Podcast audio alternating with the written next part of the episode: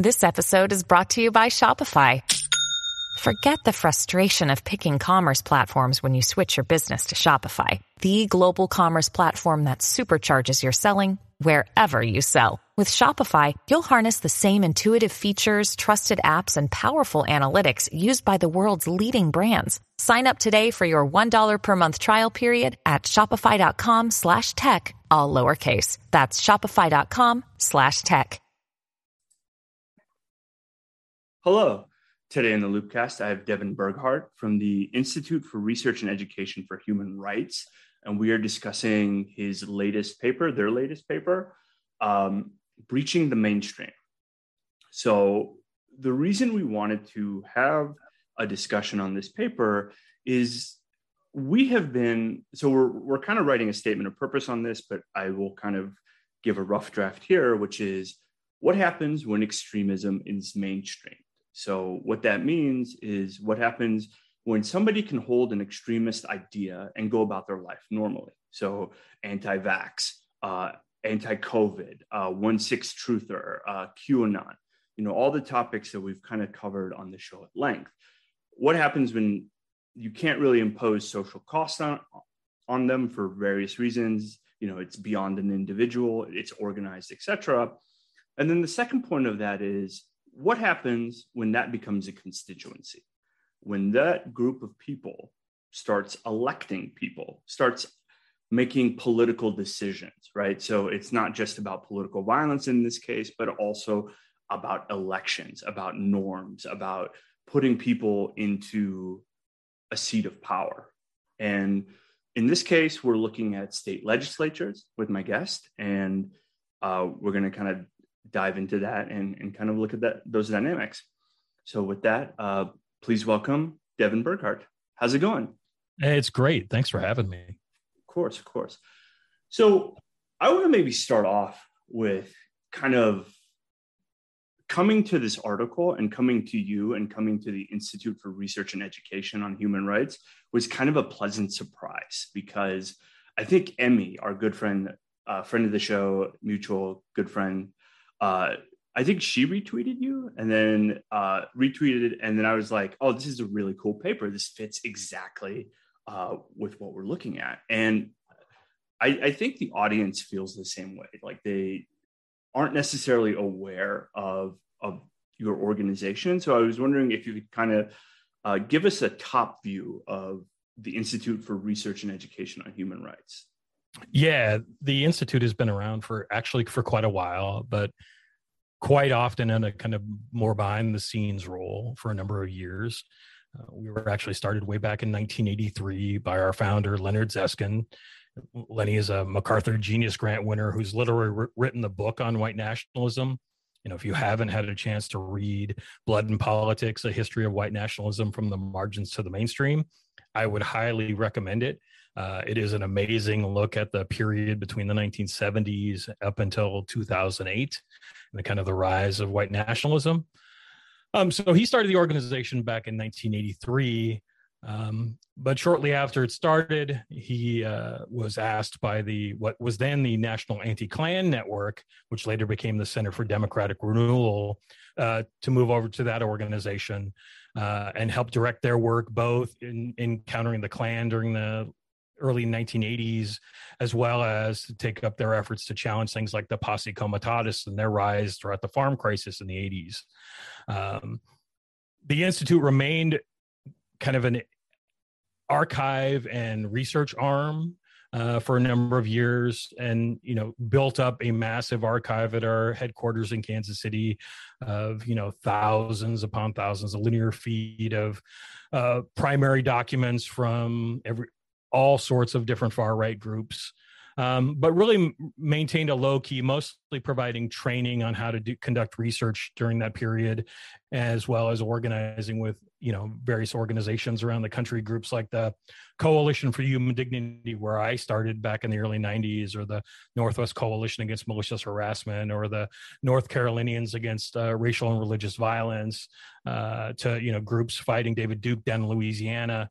Um, so it's an you know kind of a low key organization that was doing a lot of tremendous work um, as well as maintaining the research side which was really essential and important to kind of maintaining some continuity for those of us who were concerned about these issues um, I joined the institute after working for the Center for Demo- for the Center for New Community in Chicago for about a decade.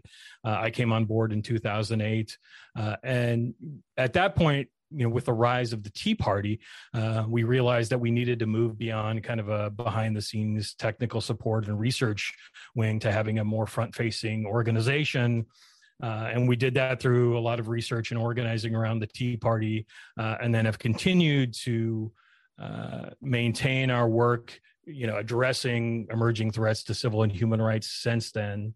You know, for a lot of number of years, our uh, one of our key mentors was the uh, late C.T. Vivian, uh, who, you know, from my first meeting with him was really important in helping us understand that fighting fascism can be fun and about the importance of the need for engaging in the struggle for those against those who are emerging as you know serious threats to democracy and human rights so that's how kind of how we how i got involved and how you know we've kind of emerged over the years.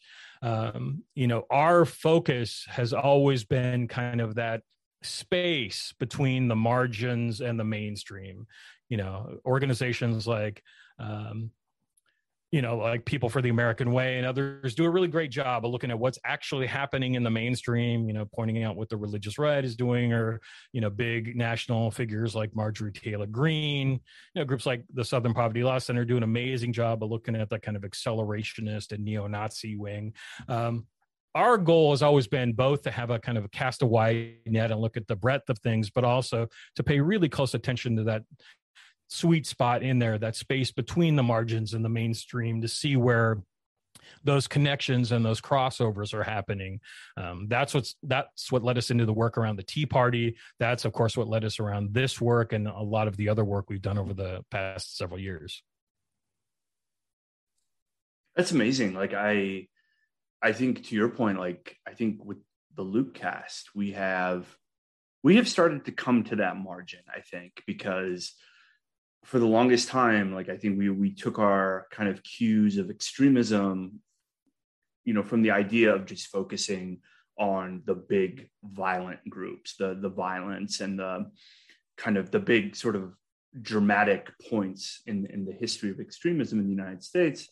But you know, I think like recently we've kind of come to this idea of, as you pointed out, like looking at that space between the extreme and the mainstream that that sort of margin right? That that kind of connective tissue of looking at ideas and people moving from that extreme to to the mainstream. So that brings us to the paper that you've written which i think is was kind of mind-blowing to me because um, it's very quant but it's also it's very like numbers driven but at the same time uh, there's enough background and enough biography in it that it really it, it's kind of sticking with me. Like i'm on my third read through and it's, it's, it's just excellent. Um, so i'm, I'm kind of curious if you before we kind of deep dive into the constituent parts of the paper if you could summarize breaching the mainstream for us.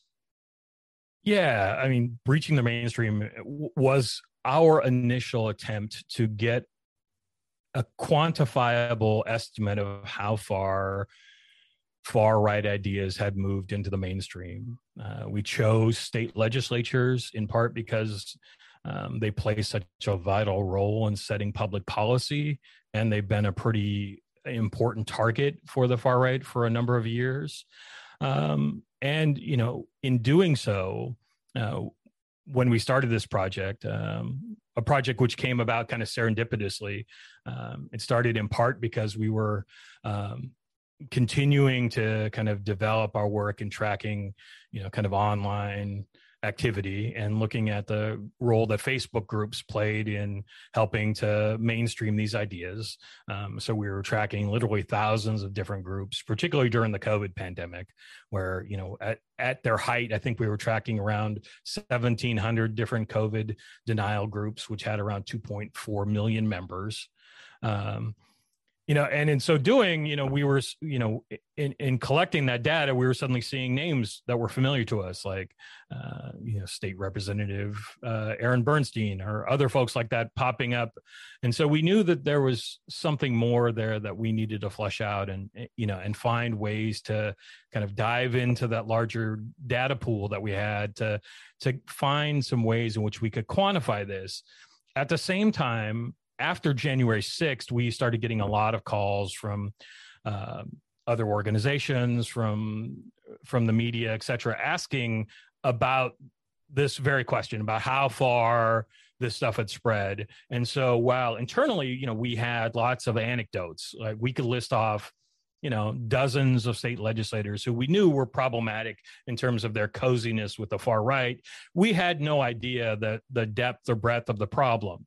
Um, you know so in our world you know because research is so important to us and we believe that um, in a lot of ways great research can be like poetry uh, we really dove into it uh, and we wanted to be able to answer that question. So we started um, looking at the data that we had and realized that um, we may be onto something here. So what we did in essence was uh, we had to, in essence, turn the question on its head to answer how far this problem ha- had gone because we had this amazing data set of all these far right Facebook groups. Um, we wanted to then see how many legislators were in them. Uh, you know, it it's not as easy as being able to look at the state legislators uh, facebook profile to see if they're a member. You know one of the things that happened post cambridge analytica is that the kind of information about the the groups that people are members of is no longer publicly available. So you can't see it that way.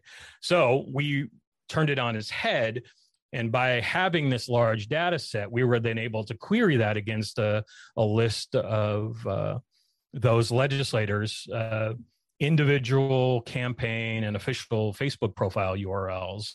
And in doing so, we found in total 875 different legislators who were members of the various uh, far right Facebook groups that we we had collected, and that to to us was, uh, you know, one of those aha moments that we were really onto something. Like that, there was a much deeper problem here than we even ha- had anticipated going into this kind of research quest. Did you were you ever surprised? Like I always like to ask this question because we have you know really talented and experienced researchers come on the show, and I'm always like curious, like do you ever get surprised or you know where within the the examination of the data did you find yourself going you know were there like holy shit moments or oh wow that's kind of mind blowing Oh yeah, yeah. You know, I, you would think that after almost doing this work for almost 30 years now, that it would be really hard to shock me because I think I've seen just about everything. But when you see things like, you know, a cadre of uh, legislators in New Hampshire who are members of sovereign citizen groups, that was one of those oh shit moments. Like there's something deeper here, and there's something, you know, really troubling or to see you know somebody like state representative jim walsh out here in washington state who's a member of 24 of these different groups and is really one of those uh, connectors which helps you know link lots of different organizations together. That was another one of those oh my goodness uh, moments. And then i think another thing that really shocked us was how evenly dispersed this stuff was regionally. You know it's so often to fall into the trap of thinking that this type of activity is confined to you know the pacific northwest or in the deep south but to see it almost evenly spread across each region was something that we hadn't anticipated and was uh, i think illuminating for us.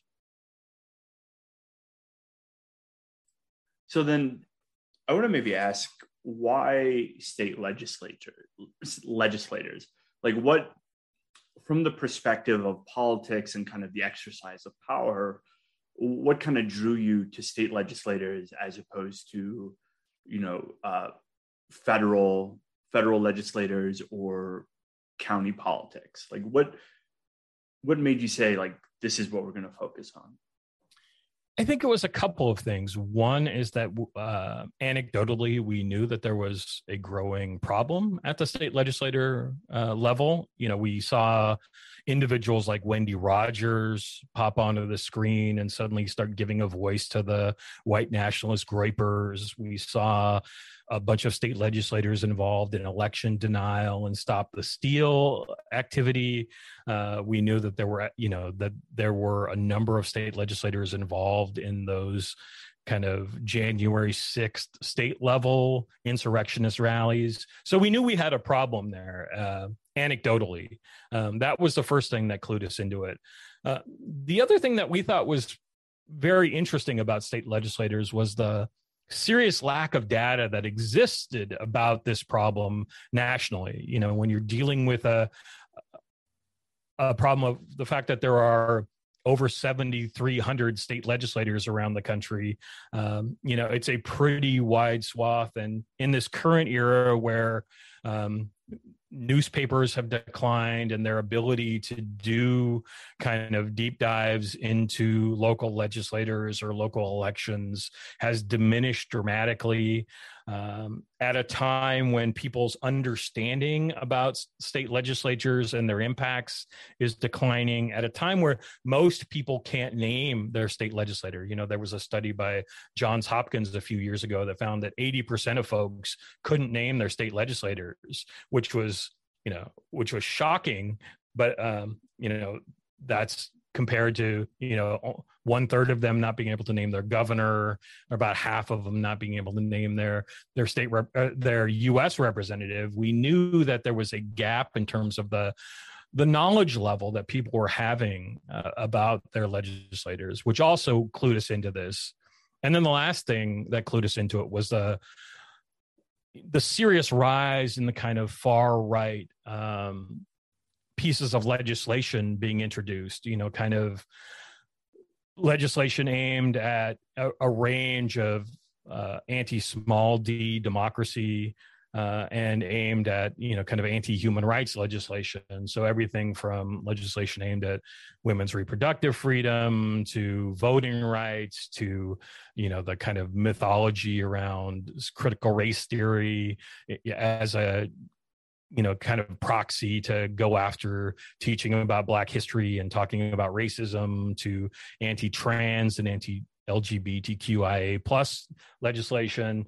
You know, there was a lot of that going on too. So one of all of those things made it realize that we had to do two things at once. We both had to look at how far these I how far far right far rightists had made inroads into the mainstream and how they develop connections with legislators and also how far those connections were turning into a kind of legislative impact and how ideas were becoming public policy at the state level. Something like that really just caught my ear is the idea of a lack of visibility that that like there's more visibility on federal politics than there is on local politics. And there's a line in the paper that i can't shake which was uh, i'm summarizing but like you know doing research through facebook the reality is that the data might be an underestimate um, which which kind of blew my mind. Like this idea that that the local politician the state legislature has more power over my day-to-day life than the federal, you know, the you know federal legislators. So I, I'm sort of curious, like, you know, in your research, you know, was the choice of looking at Facebook groups, and we'll kind of dig into this in the methodology methodology section, but um, was kind of looking at the Facebook groups kind of an intentional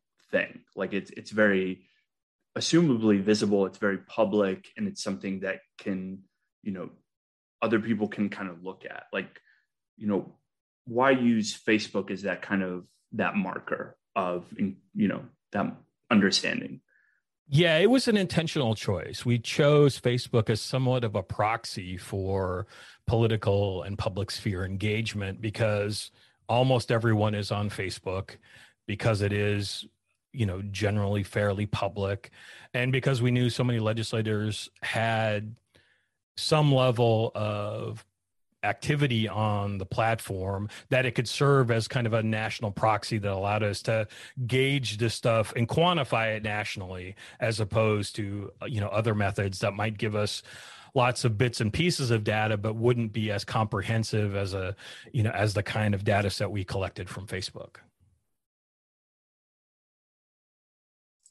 So then um, from a more qualitative perspective when we discuss state legislatures.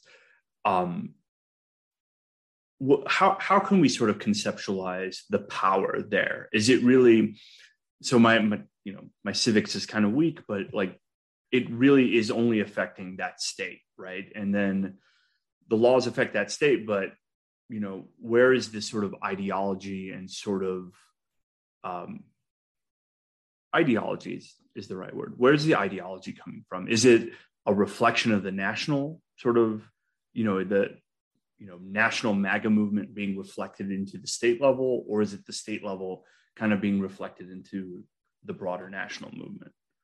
I think it's a bit of both, actually. I think both things are going on simultaneously.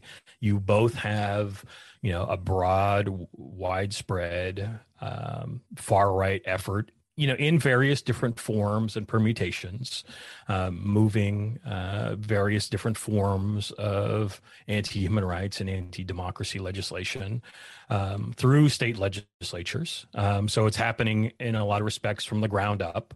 Um, it's also happening uh, from the outside on in. So what happens in Tallahassee is in, impacting what's happening in Olympia or what's happening in Springfield is impacting what's happening in Jefferson City, right? Uh, successful efforts to pass far right legislation uh, are mimicked by others. And uh, one of the things that we found that was that we wanted to look at um, that we also thought was pretty interesting was the fact that um, most often, you know, the kind of legislative impacts uh, of far right initiatives are coming have been thought about as coming about by efforts by groups like the American Legislative Exchange Council or ALEC, which is known for um, boilerplate legislation that both is kind of pro corporate as well as um, reflecting a lot of different far right tendencies in it.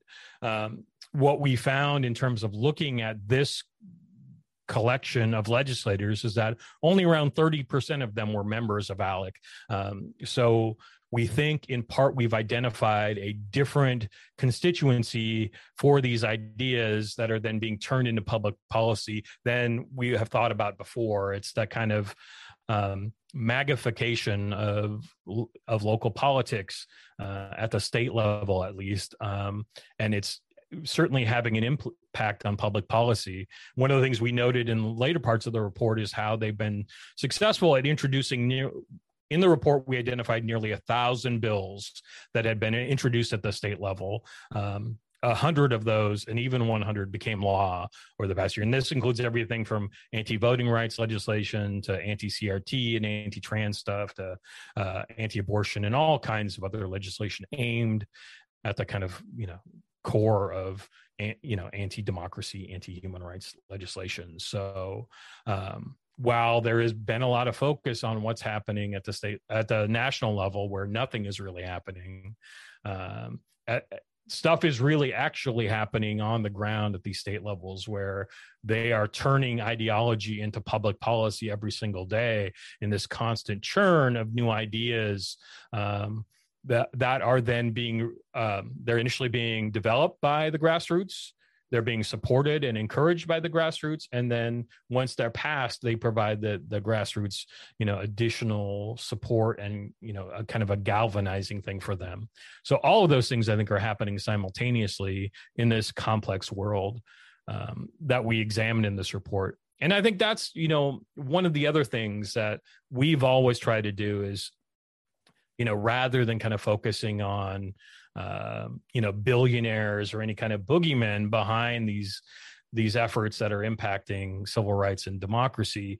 Our goal has always been to try to uh, you know flesh out and quantify and identify the movements and networks behind um, these efforts um, you know and help people better un- unpack that and better understand it um, so we get a better sense of what we're dealing with um, and you know really since i started the work at the institute it's been one of my goals to really help us figure out new ways to quantify those efforts. Um, you know to to really dispel the mythology behind it both that this is either you know an astroturf problem that's only the result of a few billionaires or it's you know it's you know everyone but instead you know try to provide some actual context and uh, you know parameters to what we're dealing with uh, which i think helps people better figure out strategies in terms of dealing with it and how to counter it as well so then this is kind of the elephant in the room is what is the role of Trump in all this? Like not like when I say role, I don't mean him act being active, but rather, you know, you know, is Trump and one six kind of being factored into this, or is this largely being kind of done independent and free of Trump? That is, you know, he played a role once and now the movement has kind of moved on, so to speak. I think the research has shown us, at least in this, that Trump was more a reflection of what was already happening on the ground rather than he was the catalyst for it happening. Um, the activities that we were able to track um, were things that were happening independent of Donald Trump. While he certainly poured gasoline on the fire, um, and his efforts to overturn the election um, sh- certainly um, helped uh, crystallize different elements uh, and new coalitions.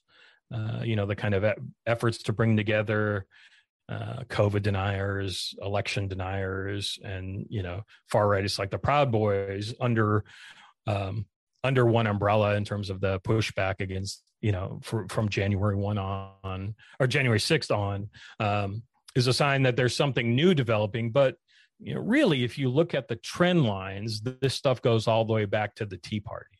You know the tea party was uh, more so than you know 2016 i like to go back to 2010 when um, you know the tea party was really successful at breaking down the various issue silos that existed on the far right, uh, helped build out uh, multi issue networks, and also refocused efforts on uh, politics in a way that we hadn't seen in decades.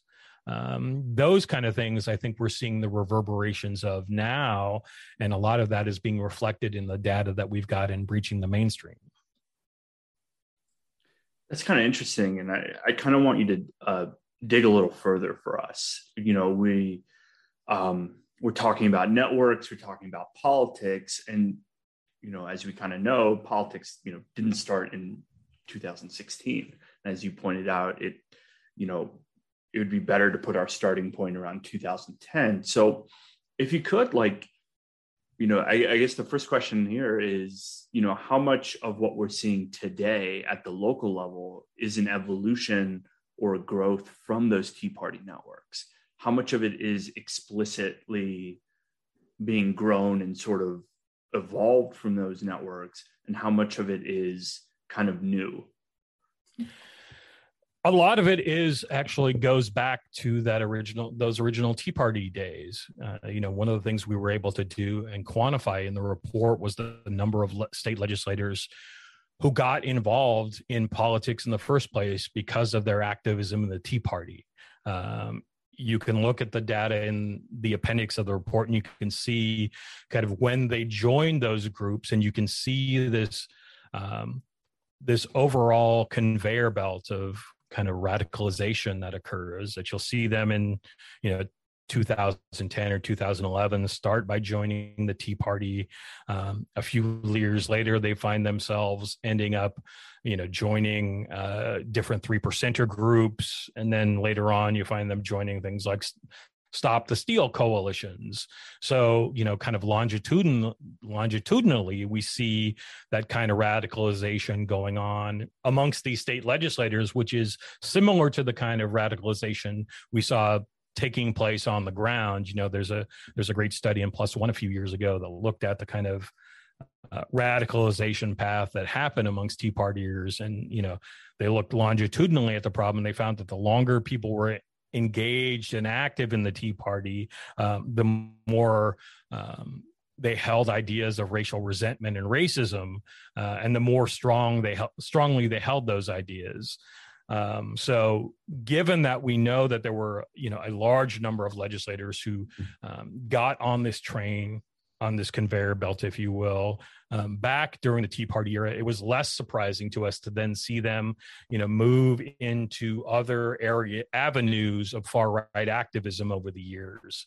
Um, at the same time, we also know that there's a large number of those listed in the report uh, who are new to this, right?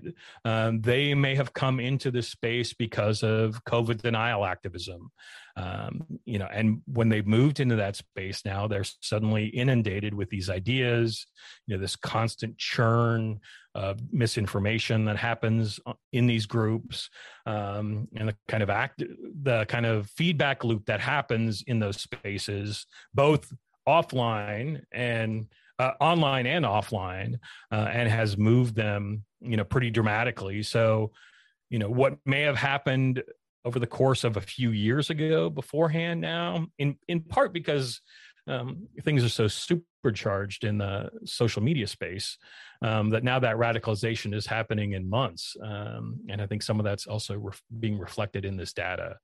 Uh, and it's something we're going to obviously keep an eye on to see how that's how that is playing out as well. So i think you simultaneously have both those trends going on right? You have the those who were activated and you know began their radicalization years ago because of the tea party and those folks who got involved with this you know this latest round of high intensity activism around covid denial. Um, so i think that means that given what we know from the comparisons you know when we were tracking the tea party at their height you know back in 2015 you had a core at that time of around 610,000 members with a you know a, a sympathizer base a supporter base of around seven to eight million and a sympathy base of somewhere between 18 and 22 percent of the American public, depending on depending on how you ask the question. Um, today, we know that those numbers are substantially larger during the COVID denial period, uh, and that doesn't include all the rests of the segments of the movement that we're talking about. So uh, we know that potentially we could see more of these ramifications down the road if left unchecked.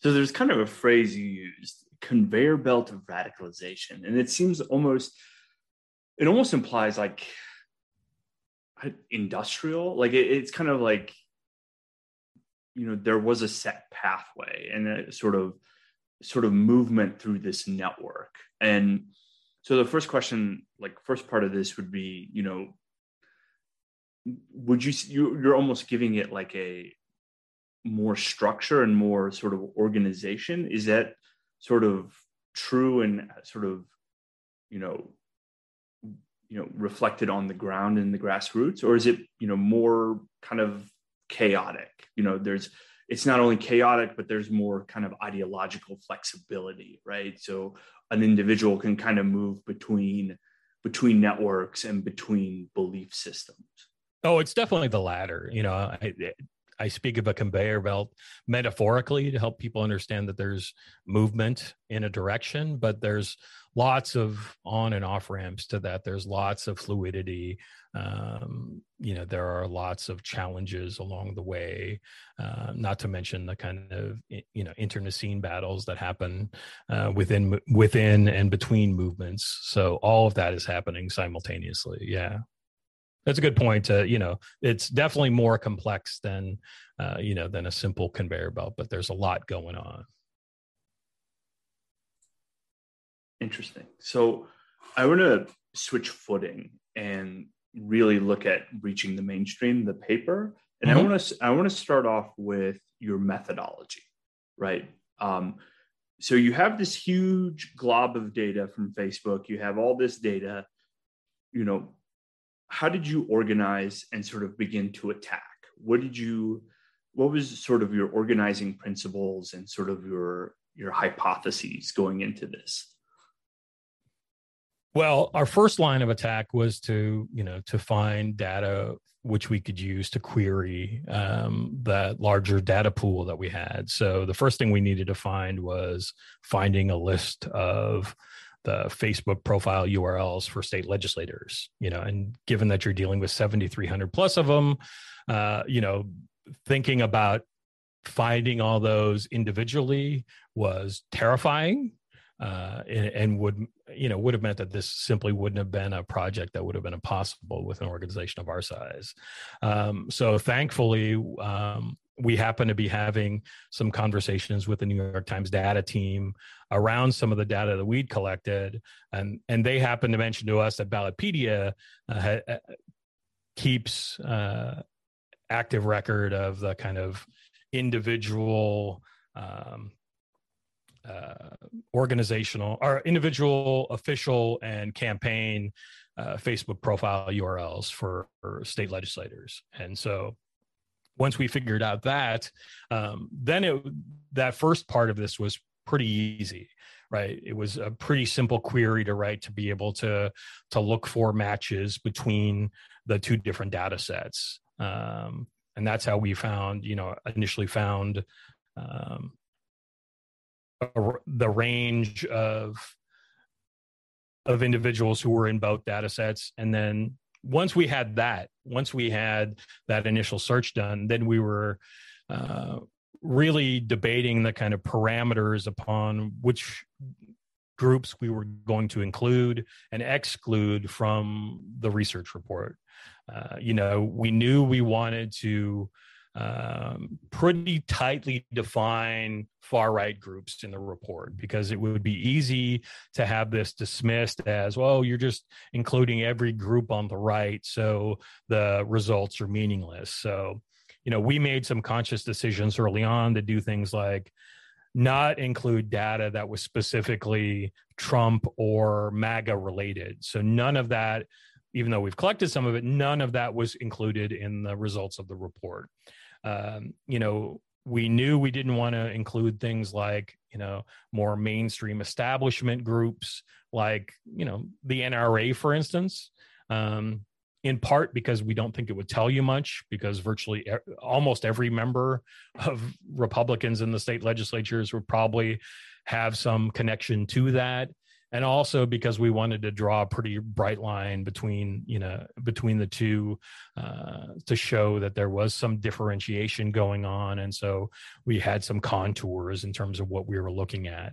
Um, sadly one of the things we don't have a lot we don't have also in this data set uh, because we didn't have uh, what we felt was a uh, comprehensive enough collection uh, was QAnon related data. So we because QAnon related groups uh, pop up and disappear so quickly, and because most of them popped up, you know, were uh, removed before we could do a decent job of collecting that data.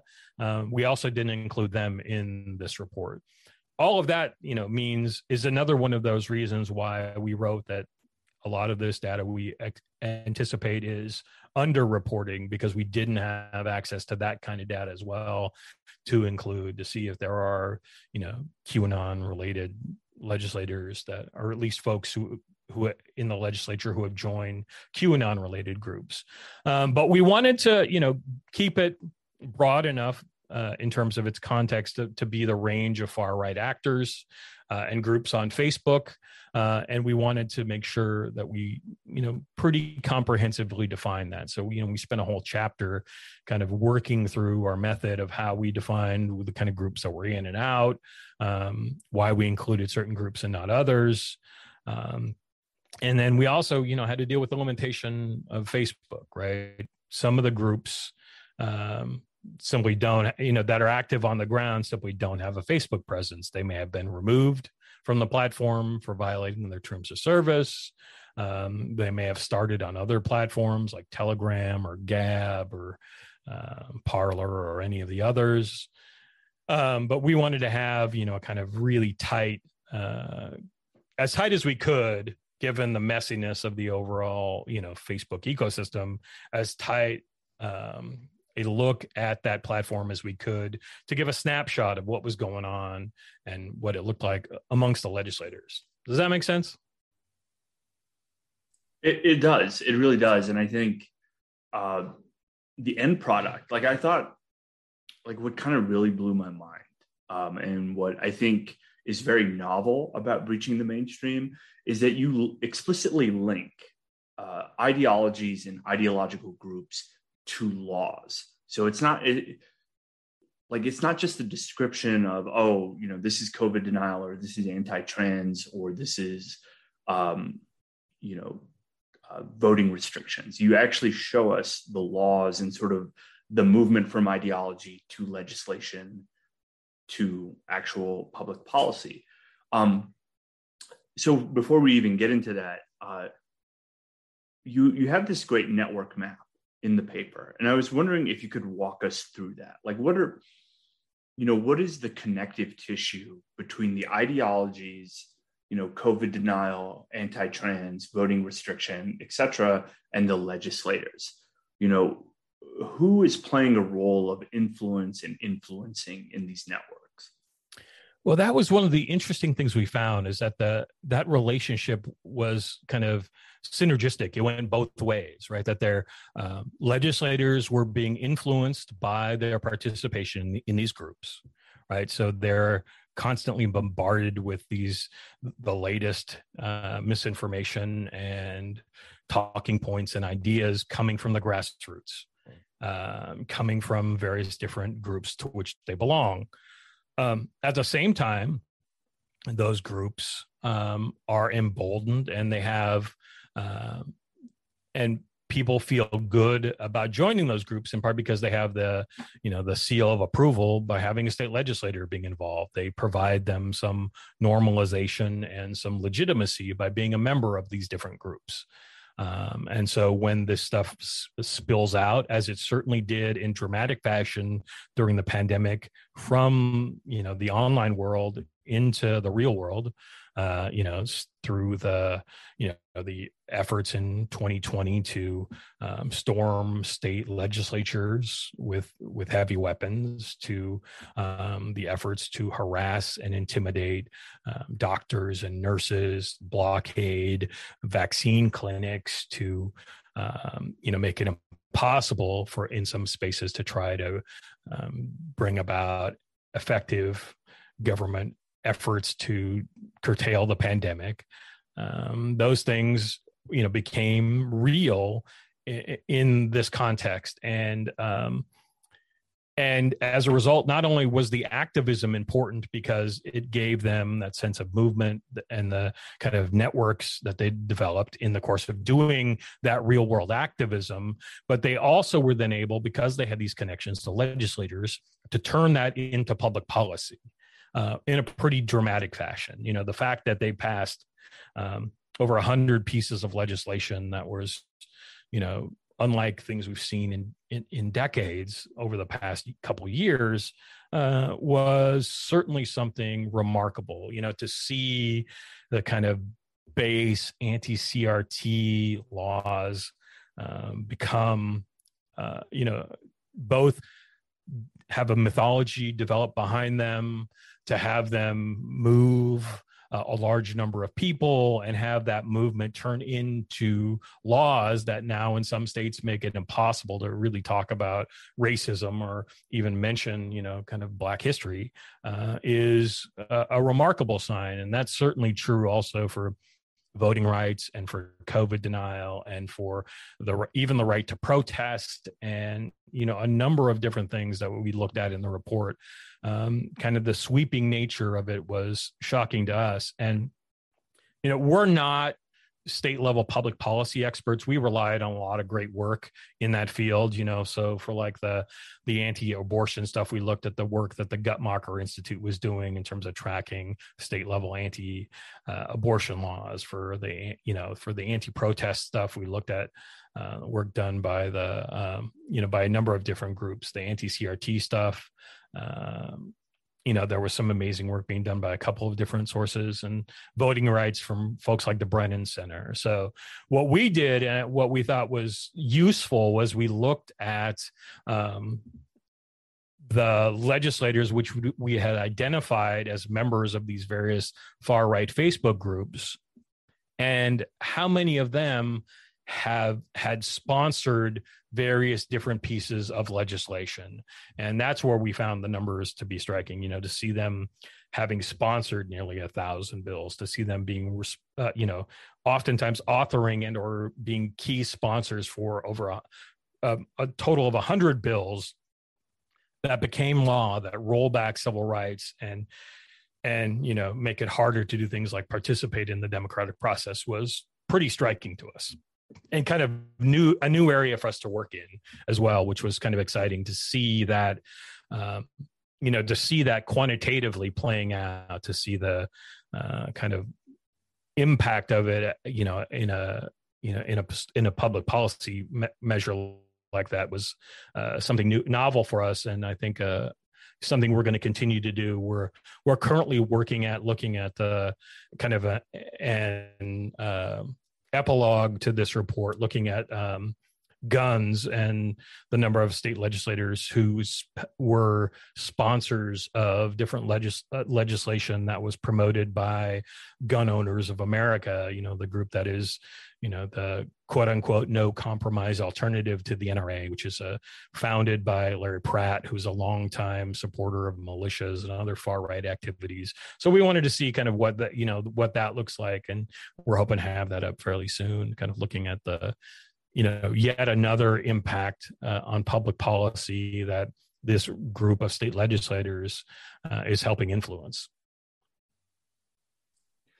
So i mean my mind kind of wanders. If we're talking about the legislature we're talking about not only the people who pass the laws but sort of the process of writing a law. And you know the first thing that kind of came to my mind is you know where are the lobbyists in this? Like you know this might sound goofy and and roast me but are there like extremist lobbyists? Are there people kind of pushing you know for anti-crt for anti-trans and when i say pushing i you know i mean you know having that kind of boilerplate legislation available for the legislator uh, contributions uh, etc you know so all that influence outside of the legislator? Like, it, you know, yeah. Oh, go ahead. Uh, that's a great question. I think some of the larger groups um, that are included in the report probably have some uh, professional lobbyists on staff uh, to help push some of this stuff. But most of the work that we looked at um, was coming from grassroots efforts to lobby you know so many of the groups of these facebook groups helped organize lobby days. They would hold protests at state capitals and then roll them over into um, into lobbying days. So they get people to show up for a rally you know motivate them with a bunch of speeches during the morning and then spend the afternoon walking them into legislators' offices, encouraging them to support some of the various bills that are mentioned here. Um, you know, there that is one thing that is happening is that the folks uh, on the far right uh, who are using Facebook, for instance, as a platform to mobilize have learned the importance of state level government and have learned the fundamentals of how to to lobby these legislators to do their bidding.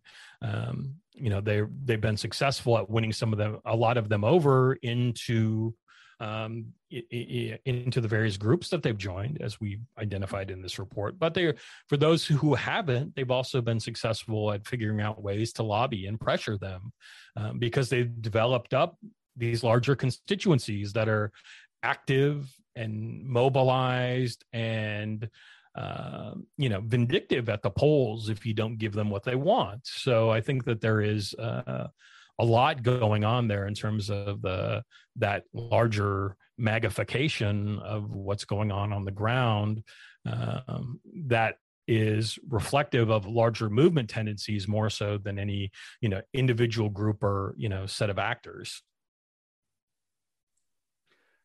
so this influence i mean it's there's kind of two parts to it. And uh, i'm kind of curious you know how much of it is astroturfed right? So how much of it is you know not genuine kind of the work of billionaires you know if we sort of skew towards the conspiratorial mind.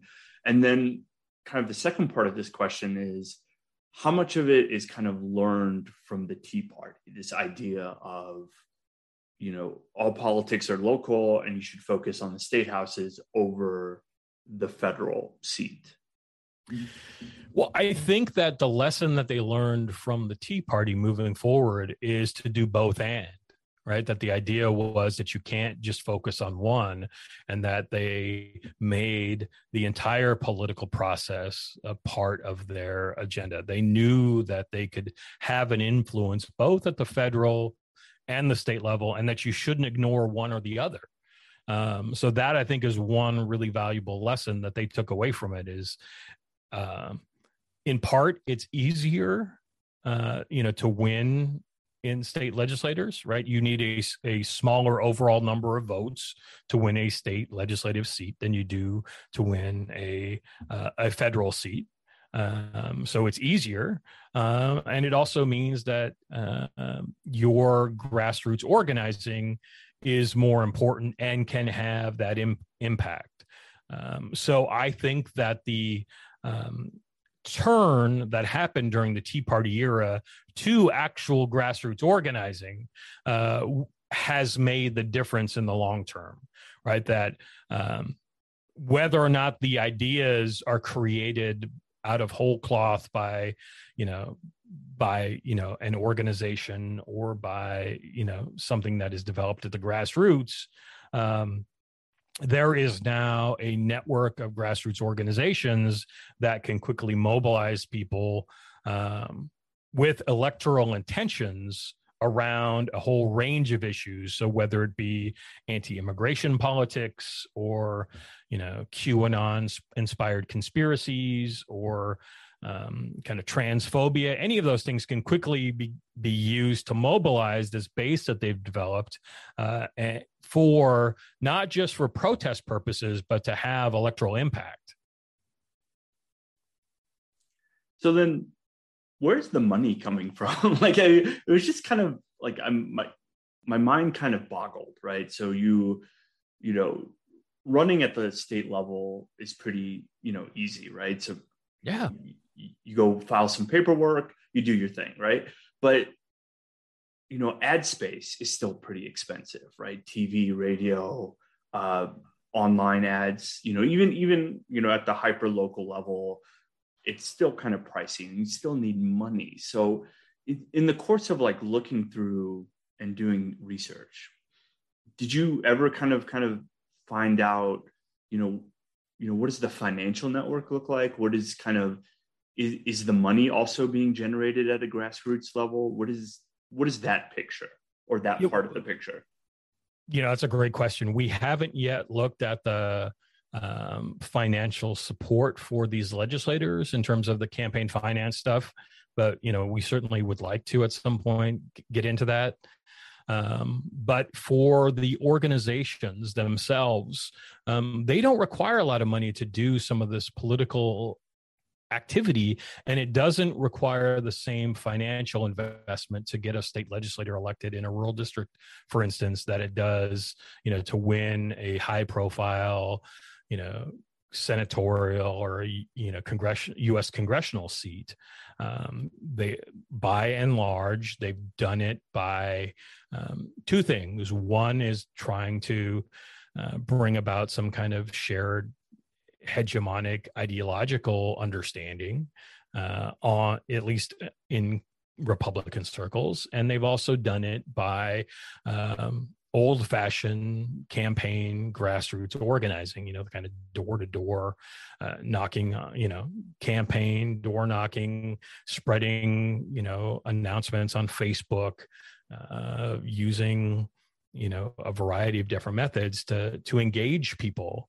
Um, unfortunately, that engagement is, uh, you know, propelled by, you know, a litany of uh, conspiracy theories and often driven by racial resentment, um, but they have used kind of old fashioned grassroots organizing more so, at least as from what we've seen. Um, that's been far more effective for them than any kind of you know big financial support uh, driving this kind of stuff um, and you know through going back to the tea party days outside of some of those national organizations like americans for prosperity or freedom works um, very little money you know that came into the tea party networks trickled down to the grassroots. Um, they didn't just didn't need it. They were um, they found that they were ideologically motivated enough to overcome any kind of financial spaces that they had and also i think that given that there were um, they tended to be more well off generally than the rest of the american public also meant that money was less difficult to come by when they needed it to run campaigns and do the kind of work that they did on the grassroots so it didn't require kind of an outside investment to stir them along and get them engaged at that grassroots level. That's kind of mind blowing, and I, I, you know, my mind kind of I think of like somebody, you know, in Denver was telling me like it takes if you want to represent Denver or sort of the more urban urban parts of Colorado, it takes almost you know a high amount, six figures, maybe even seven figures, right? Hundreds of thousands to even a million. But if you run in you know a rural part of western colorado um, you know it doesn't take that much it doesn't take that much money it doesn't take that much organizing the media market is cheaper and it's kind of it's very it's kind of mind-blowing when you really think about it um anyway with that comment i, I kind of want to switch footing to the legislative focus and impact so in the mm-hmm. paper in the paper you kind of you boil it down to I want to say seven categories of focus. And could you sort of go through that for us? In terms of the legislative impact, yeah. Um, yeah, we looked at, let's see if I can name them all.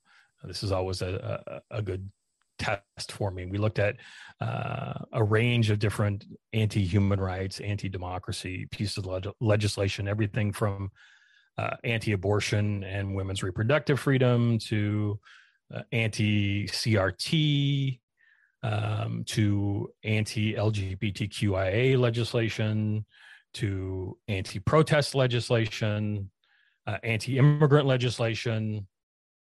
Uh, uh, COVID denial and voter suppression legislation. Those were the kind of seven areas that we, you know, that we had data um, compiled by other sources that we could then examine by looking at our data set uh, you know to tell us kind of that the legislative impact that these groups were were being were having over the course of the last legislative cycle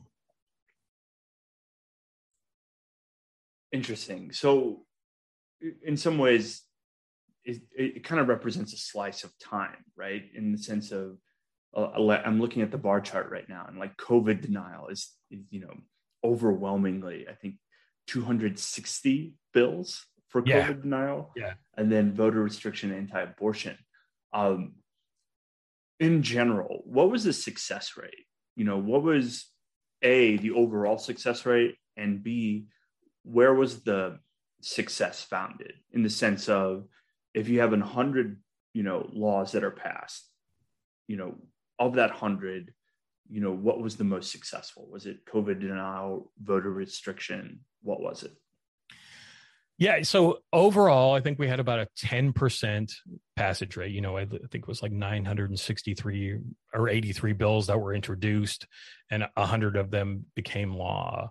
Um, you know, of those where it was most successful, you know, what we found was that there were, uh, you know, it was both they were the mo- the largest number of bills of course were covid denial and voter restriction followed by anti-abortion then anti-protest anti-crt all the way down to anti-immigrant. But where they were most successful where they really had the impact um, you know they were you know they despite the sheer number of bills on the anti-abortion front they were only only four of those at the time of the report became law.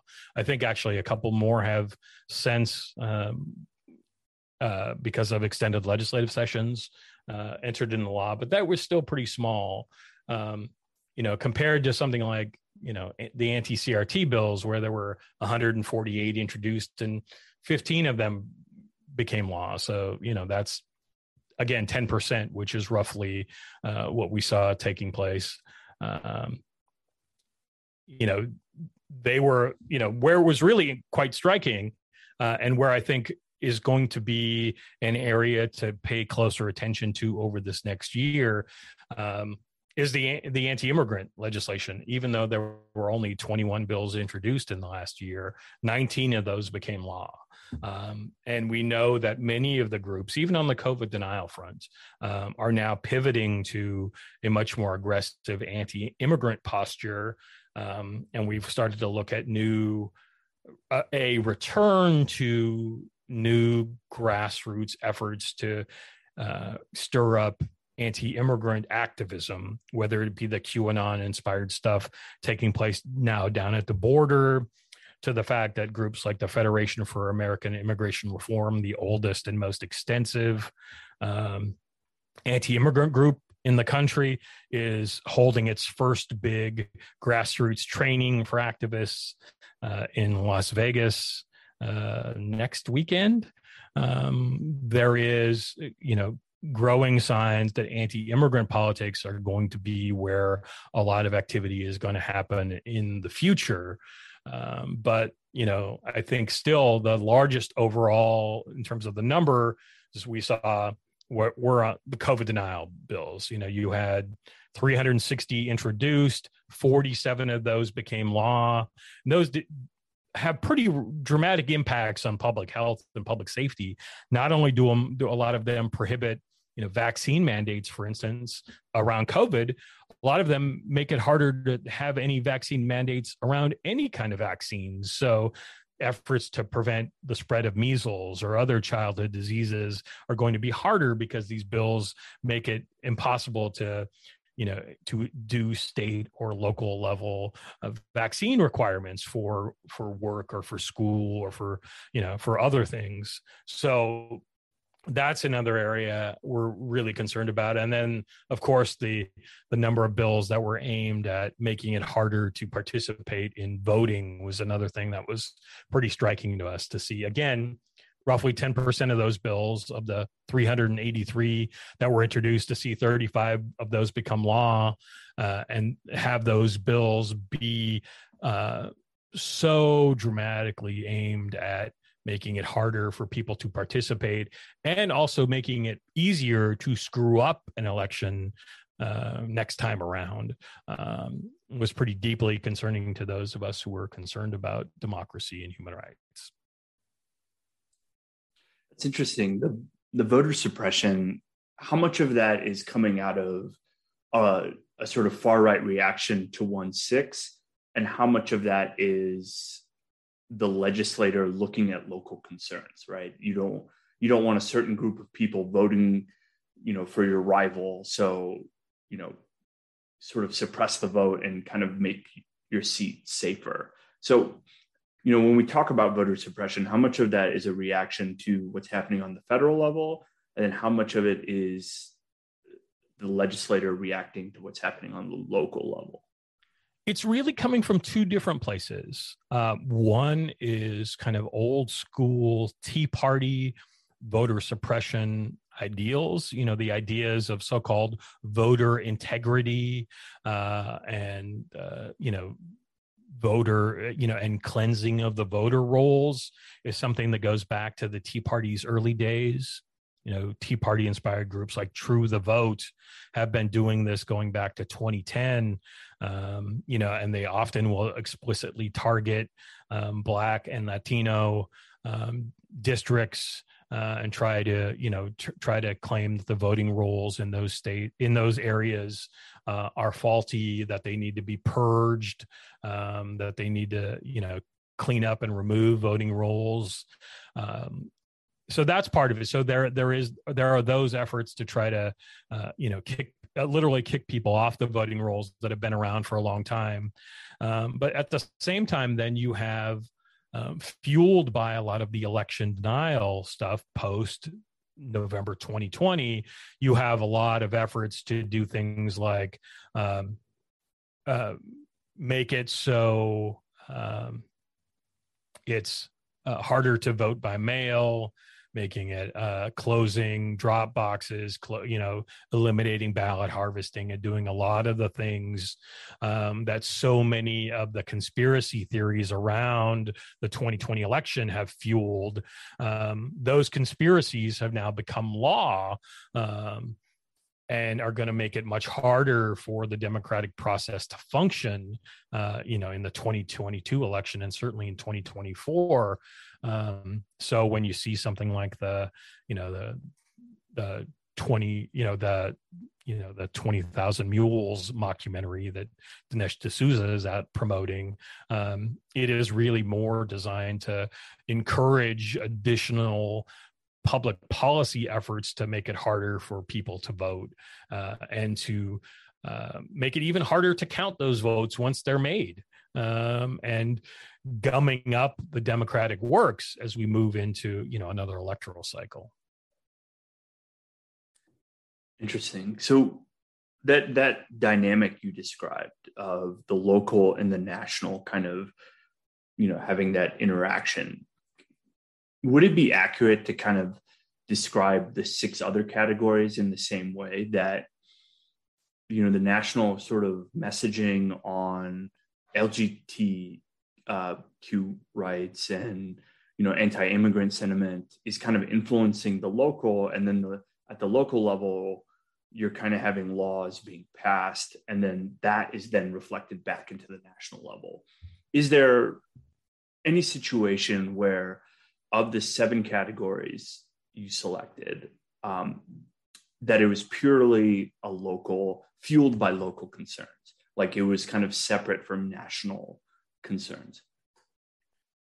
None of them are completely able to be separated from national concerns, but the one that had the most grassroots dynamic over the past couple of years was COVID denial, right? That that effort was coming from the grassroots by and large. Um, th- that you didn't see the same kind of uh, initial forays into the COVID denial field, especially the militant wing of it, um, that you did with some of these other areas. And so, you know, along this front, there was so much grassroots activity that frankly national organizations were playing catch up right they looked for ways to get involved in the covid denial space after they saw it kind of take off after really around april of 2020 um, when you had a figure like Ammon Bundy hold his for you know hold that first big effort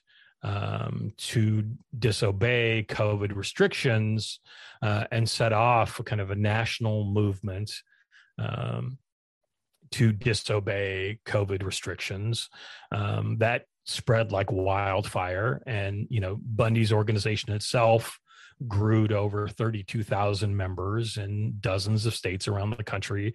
And nationally that that effort grew to about 2.4 million people who are supportive of various different covid denial uh, you know covid denial policies. And interspersed in all of that uh, to be clear um, was this reliance on conspiracy theories and also um, many many of these groups were used as springboards to to push back against black lives matter during that summer of 2020 and to kind of spread ideals of racial resentment. And you know the kind of anti-CRT stuff, which became popular in those same circles, was a fusion of those two things. It was a fusion of the kind of of the kind of conspiratorial thinking with that concern about you know racial you know with those issues around racial resentment and that pushback against Black Lives Matter. Um, so uh, in that space, the kind of COVID denial wing of the movement became responsible in a lot of respects for both the kind of anti, um, the kind of anti uh, COVID bills that we saw passed, but then also was really a springboard for uh, what cr- eventually crystallized the, as the anti CRT stuff, but was really there even before it was given a name and so um, that I think is also pretty responsible from while it was kind of named and crystallized by national figures, including the you know the, including uh, Heritage Foundation and um, you know and figures like Tucker Carlson. It was still driven by uh, a kind of grassroots effort that was a, a, a officially kind of named and uh, you know given a, a face by those national figures. So then are there legislative blocks? Like how how connected are legislators from different states with each other right? Are, you know is, is the guy in missouri giving tips to the guy in texas and they're both kind of pushing the same anti-covid uh, or um, you know anti-trans legislation. You know how does what does that sort of interconnection between legislators and the grassroots across state lines look like? I think you know there i think there's still a lot of work to do there. I think it's a you know an incredible opportunity a research opportunity for folks to examine. Uh, you know in the report we began to look at some of those to identify some of those blocks that we're developing around various issue sets and geographically. Um, and I think that that's a great place to look to it. But I also think that there's a ton of work to do there in terms of fleshing out these various networks and how they, what they look like on the ground in terms of sharing information, who's developing the boilerplates, uh, how the the kind of legislative uh, field is developing, and how they're inspiring one another. Um, we've got a lot, I think, a lot of work ahead of us to try to get to some of those things that which we just began to scratch the surface of in this, you know, pretty massive report. So, with that, like, there's there's two kind of statements like that kind of were just ringing in my head constantly, which is the old Tip O'Neill quote of "all politics is local" or "all politics are local." And then the other idea of states as laboratories of democracy like you test things out in the states and then you can kind of pass them to the federal level. But you, your report is kind of it's kind of scary because it's saying like well if politics are local and states are laboratories of democracy really there's kind of a fascist or anti-democratic movement happening at the local level.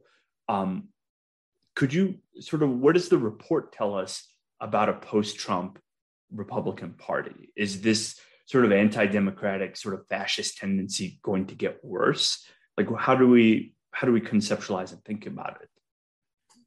I think what it means is that while states certainly are the laboratories of democracy, these uh, increasingly are looking more Frankenstein's lab than they are looking like um, places where our democratic ideals are being lived out. Um, given that 22% of all state legislators are members of one or more of the far right Facebook groups we identified in this report, I think that's a pretty significant problem. And given the, the legislative impact that they're having, I think that tells us that we've got a lot of work ahead of us, not only to unravel the kind of impacts that they're having uh, and, you know, trying to defend what levels of, you know, what human rights and democracy we have left at the state level, but also because you know the where politics are, um, politics abhors a vacuum, and in this case, um, you know, success is often copied. So, with this round of successful legislation, um, there is the potential for next legislative session to see this happen at, at, an even greater scale, right? To see them have even more success at impacting the legislative process, right? The the more they're able to develop these larger blocks within legislatures and um, regionally and nationally, um, the more they can kind of inspire success, um, the better able they'll be. Um, they'll have at impacting public policy um, and politics writ large. Um, you know, the other thing to keep in mind about all of this is as we now have a dramatically more conservative Supreme Court, um, their efforts to push much of this uh, of uh, things back to the state level means that states are going to be increasingly the areas in which um, politics is contested uh, um, because uh, federal legislation is more likely to not survive a Supreme Court challenge if it is trying to advance democracy or human rights. So I think that's another challenge that we're we're really up against in, in this larger um, political picture. I also think that it means that um, we've got a real challenge ahead of us for us, irrespective of Donald Trump. Uh, you know, if Donald Trump were to drop dead of a heart attack tomorrow, these kind of ideas would live on well beyond, you know, beyond his presidency and beyond his campaigning. Um, these ideas have now um, gained some ideological cohesion um, and by that, I mean particularly the kind of shared ideological construct that we in the report talk about when we talk about middle American nationalism. You know, the idea that so called middle Americans, often either implicitly or explicitly defined as white, are being squeezed from above by the elites or the deep state, and from below by the so called multicultural hordes, um, working in collusion. Um, to take away the the rights, privileges, and treasure from those in the middle. Um, that ideological construct has become increasingly the norm uh, amongst these various different groups, and and that I think is certainly problematic, particularly when um, you know cons- uh, propelled by a, an seemingly endless range of conspiracy theories that um, interject uh, you know pretty explicit anti-Semitism and bigotry into these larger conversations, and um, the level of eliminationist rhetoric and the kind of civil war talk if they don't get their way it hasn't abated since January 6th.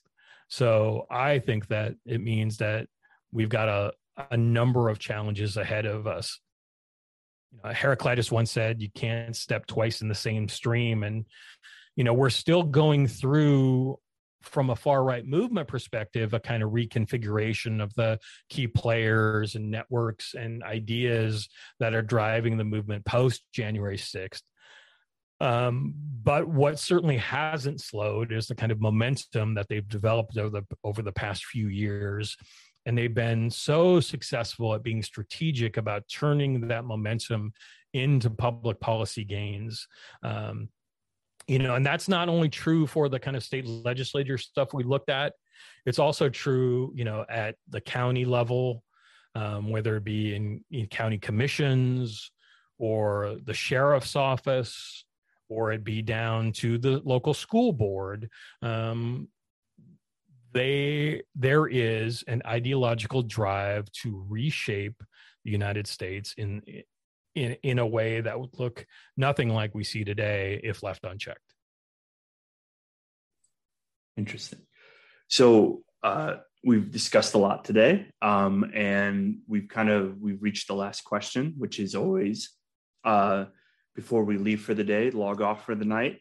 Uh, leave us, me, and the audience something to think about, something to chew on. Uh, you know, this could be a provocative question, it could be something to look out for, but it is something to leave us, you know, to think about, you know, before we log off for the night. That's a great question. I think what I would want folks to think about is how do we successfully counter and unpack the kind of constitutionally derived nationalism that is driving so much of the far right. You know, the ideas from the Tea Party on over are often described as constitutionalist, um, that they wrap themselves in a kind of uniquely far right interpretation of that constitution and are using that to redefine who and what we are as a nation. So think about the challenges to that and the challenges to how we define who and what we are as a nation in the 21st century. Great. That's great words. Um, that was Devin Burghart, um, one of the authors of Breaching the Mainstream, a national survey of far right membership in state legislators, uh, legislatures. Uh, read the report. We'll have a link. It is incredible research, um, and it's it's kind of frightening, but uh, well worth the read. Uh, Devin, thank you so much for coming on the show. Oh, thanks. It was a pleasure.